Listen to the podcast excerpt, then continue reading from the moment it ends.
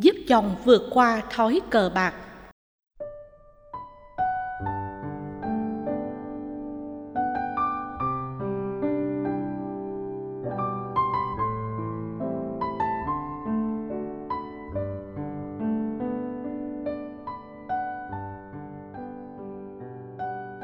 Bạch thầy, con có bầu rồi mới cưới, giờ con trai con đã 7 tháng. Thời gian đầu cuộc sống của con rất tốt, con không phàn nàn gì về gia đình chồng. Chồng con là giảng viên đại học, con làm y tá của một bệnh viện lớn. Trong nhà, mọi thứ đều do chồng con quyết định.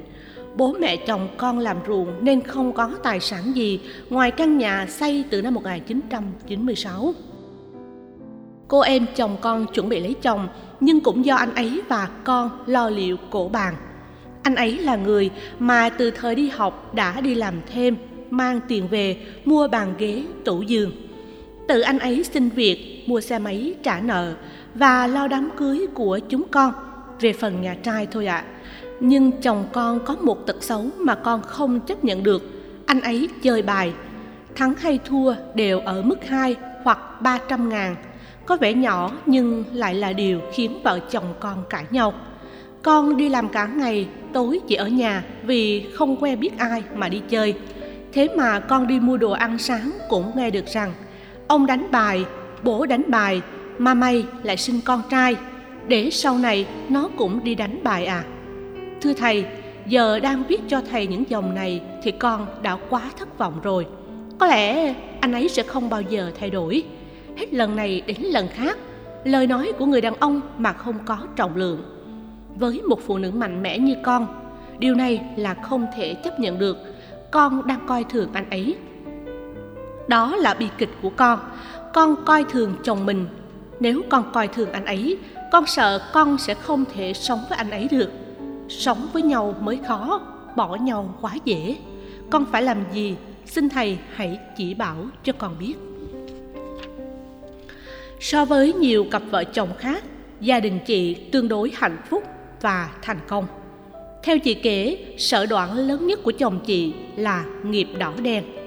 Khách quan mà nói, chồng chị là người đàn ông khá tốt, có tinh thần tự lập cao, biết vượt qua các gian khó, không có thói nhậu nhẹt, không có thói ông bướm, lại có lòng quan tâm, nhiệt tình giúp đỡ các thành viên trong gia đình. Là một người vợ mạnh mẽ, chị muốn chồng trở thành người hoàn hảo đó là điều tốt tuy nhiên phải thấy rõ rằng việc kỳ vọng quá nhiều vào sự từ bỏ thói quen nghiện cờ bạc của chồng, mà chị dần dần ghét bỏ và chán anh ấy là điều không nên. Vì có tính cầu toàn, chị đã quá xét nét anh ấy. Càng xét nét với tâm, coi thường anh ấy, vợ chồng chị càng rơi vào bất hòa, thường xuyên cãi nhau, có khả năng dẫn đến sự đổ vỡ gia đình. Để tìm kiếm giải pháp thích hợp giúp chồng vượt qua máu đỏ đen để gia đình được êm ấm và hạnh phúc. Chị nên suy ngẫm một số điều sau đây. Đừng cường điệu hóa vấn đề. Khi quan trọng hóa một vấn đề như thói cờ bạc của chồng, chị có thể có khuynh hướng cường điệu hóa sự bất hạnh của chị và cả chồng. Thái độ này không chỉ làm chị bị tổn thương, mà còn làm cho chồng chị tự ái nặng. Sự tổn thương thái quá và tự ái sai lầm chính là sự tự sát. Bình tâm mà suy xét, nếu thắng và thua không quá 200.000 đồng, thì lòng tham này đâu đến nỗi là không chấp nhận được. Đến độ chị phải thốt lên rằng đã quá thất vọng. Và cường điệu hơn, khi chị khẳng định sẽ không thể sống với anh ấy được nữa. Bỏ chồng, vì chồng có một tính xấu e là chị quá khắc khe. Đành rằng máu hơn thua thuộc về lòng tham mà lòng tham thì thường không có đáy. Nhưng sẽ là sai lầm nếu chị quả quyết rằng anh ấy không thể bỏ nghiệp xấu này. Định kiến là một sai lầm về nhận thức. Sống với định kiến, chị sẽ thụ động và chấp nhận số phận an bài. Do vậy, không muốn nỗ lực giúp chồng vượt qua máu đỏ đen. Thay vì phán như đinh đóng cột rằng anh ấy sẽ không bao giờ thay đổi, chị nên khéo léo khuyên can để chồng chị vượt qua thói xấu này. Hy vọng một giáo viên luôn giảng dạy điều hay lẽ phải cho học trò. Những cái tốt của anh ấy sẽ lớn ác dần và chiến thắng cái xấu là tệ đánh bài. Phương pháp đúng cộng với niềm tin và lòng thương yêu chồng sẽ giúp chị thành công. Tiếp theo là chính bỏ làm mười. Trong tương quan gia đình và xã hội lối ứng xử chính bỏ làm mười sẽ tạo ra sự yên ấm, nể trọng, thương yêu và nâng đỡ nhau trong đời sống hạnh phúc. Thực tập lối sống này, thay vì kèn kẹt, vạch vẽ và nuốt nhau bằng vũ khí mồm miệng, hai bên sẽ không chấp nhận và bắt chẹt nhau, không đẩy nhau vào chỗ bế tắc. Trong hôn nhân, thái độ soi kính lúp sẽ cướp đi tính cách khoáng đạt độ lượng, nhân hậu, tình người. Và như vậy sẽ không thể làm cho vợ chồng được hạnh phúc. Chấp nhận sự tương đối, thấy được giới hạn của mỗi người, biết người, biết ta để thông cảm, thì hạnh phúc lứa đôi sẽ bền bỉ và êm đềm hơn. Sự khắc khe đến mức cực đoan sẽ làm cho gia đình lúc nào cũng căng thẳng. Nước trong thì hiếm có cá, xét nét quá thì không có tình thân chỉ nên ứng xử trung dung, nghiêm khắc với chính mình, nhưng độ lượng với người thân. Tinh thần cao thượng này kèm với lối ứng xử khôn khéo sẽ giúp chị thay đổi được cá tính tiêu cực của chồng.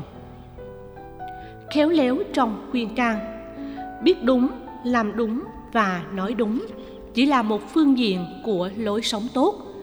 Để được hạnh phúc, ngoài sống tốt, ta còn phải biết độ lượng thương người và giúp người vượt qua khó khăn, chuyển hóa cá tính xấu. Là vợ chồng của nhau, khuyên can và chịu đựng cá tính của nhau là chuyện bình thường. Để khuyên chồng mà không bị uất ức và khinh thường nhau, chị nên liệt kê danh sách các ưu điểm và khuyết điểm của chồng ra hai cột giấy để xem xét. Thấy được nhiều ưu điểm của chồng, chị có thể kiên nhẫn và khéo léo khuyên chồng chỉ cần sử dụng ngôn ngữ lịch sự nhã nhặn, kèm với lòng thương yêu, tôi tin chồng chị sẽ nỗ lực vượt qua thói chơi bài. Ngược lại, cách nói nặng nhẹ, chì chiết và thái độ khinh miệt khó có thể làm cho người sai quay đầu. Khi cái tôi bị va chạm và nghĩ rằng mình bị vợ coi thường, một số đàn ông không thèm nghe lời khuyên, thậm chí cố tình làm ngược lại. Khuyên đúng chưa đủ, mà phải khuyên có phương pháp thì mới có kết quả được. Đừng biến lời khuyên can thành lời đấu khẩu hơn thua.